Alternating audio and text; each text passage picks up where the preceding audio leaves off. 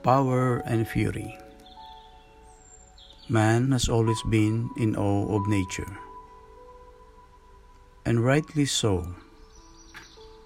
for God created everything for us to admire, learn, and benefit from.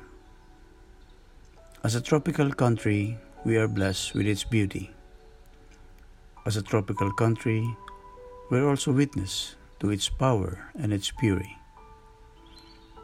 And it is in this power that we are reminded of our helplessness as man. That no man is above the power of nature. That all men are created equal when nature speaks. Are we really equal? For some people, the last line is a big question. Why? When nature speaks, no amount of wealth or stature is relevant. Looking around us, we have seen it, experienced it, and felt it. Some even wish never to encounter it again.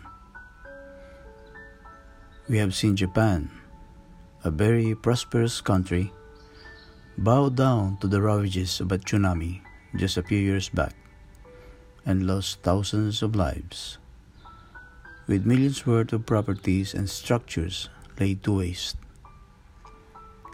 The American Gulf Coast heavily flooded by big storms, and this has become quite regular in recent years. And many more affluent nations that have in place contingency systems to address its after effects. As we have seen, no man is above the power of nature. This might be so, but being rich countries, they can and have bounced back. What about less fortunate countries like us and the rest of the world? Can we bounce back? In recent years, we have been hearing of the term climate change, and many have been sending smoke signals to warn us of all its effects. The information is out there, and the possible consequences laid down by people from everywhere, big and small. And recently, it seems they are right. If you are sensitive to what news you hear, you can see signs. Unusual at first, but gradually they make sense. And in all this, who is to blame? Everybody, of course, especially the rich and progressive countries who have, over the years, did what they want with Earth's resources to propel their economies. Now the after effects are there, and so they instigate strict measures for one and all, as if one and all benefited from their greed, as if developing nations are doing something wrong, and only they had untainted hands and clean memories. So, can nature be said as fair? not for poor countries who have to endure the changes in the world's weather. Have you ever wondered why volcanoes seem to be active everywhere, especially here in our country? Mariners at sea will tell you how difficult it is now to predict the weather. It is as if the axis of the world have tilted differently. It is tilted, and that is why we have varying conditions in different locations. But these days, the weather patterns have altered substantially.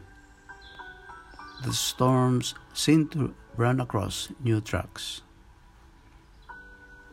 a tiny nation in the South Pacific, Kiribati, is in danger of being swamped in a few years due to rising sea levels, and they are not alone. By these few instances, nature reminds us that life is unfair for the less fortunate countries who cannot help themselves. True, rich nations offered to help and initiated studies to counter the problems. Everyone needs to pitch in because we are all in it. Because we have only this place to live. This place we call Earth. We can only pray that everything is not yet too late. That the wounds man has caused to nature can still be healed. We pray that the leaders of this country and of the world see what's coming. That the drive to prosperity be dampened by the realization that all progress will mean nothing when nature gets fed up and unleashes its fury. Father God, we pray for your help, not only for us, but for everyone, not only for today, but for the future. Amen.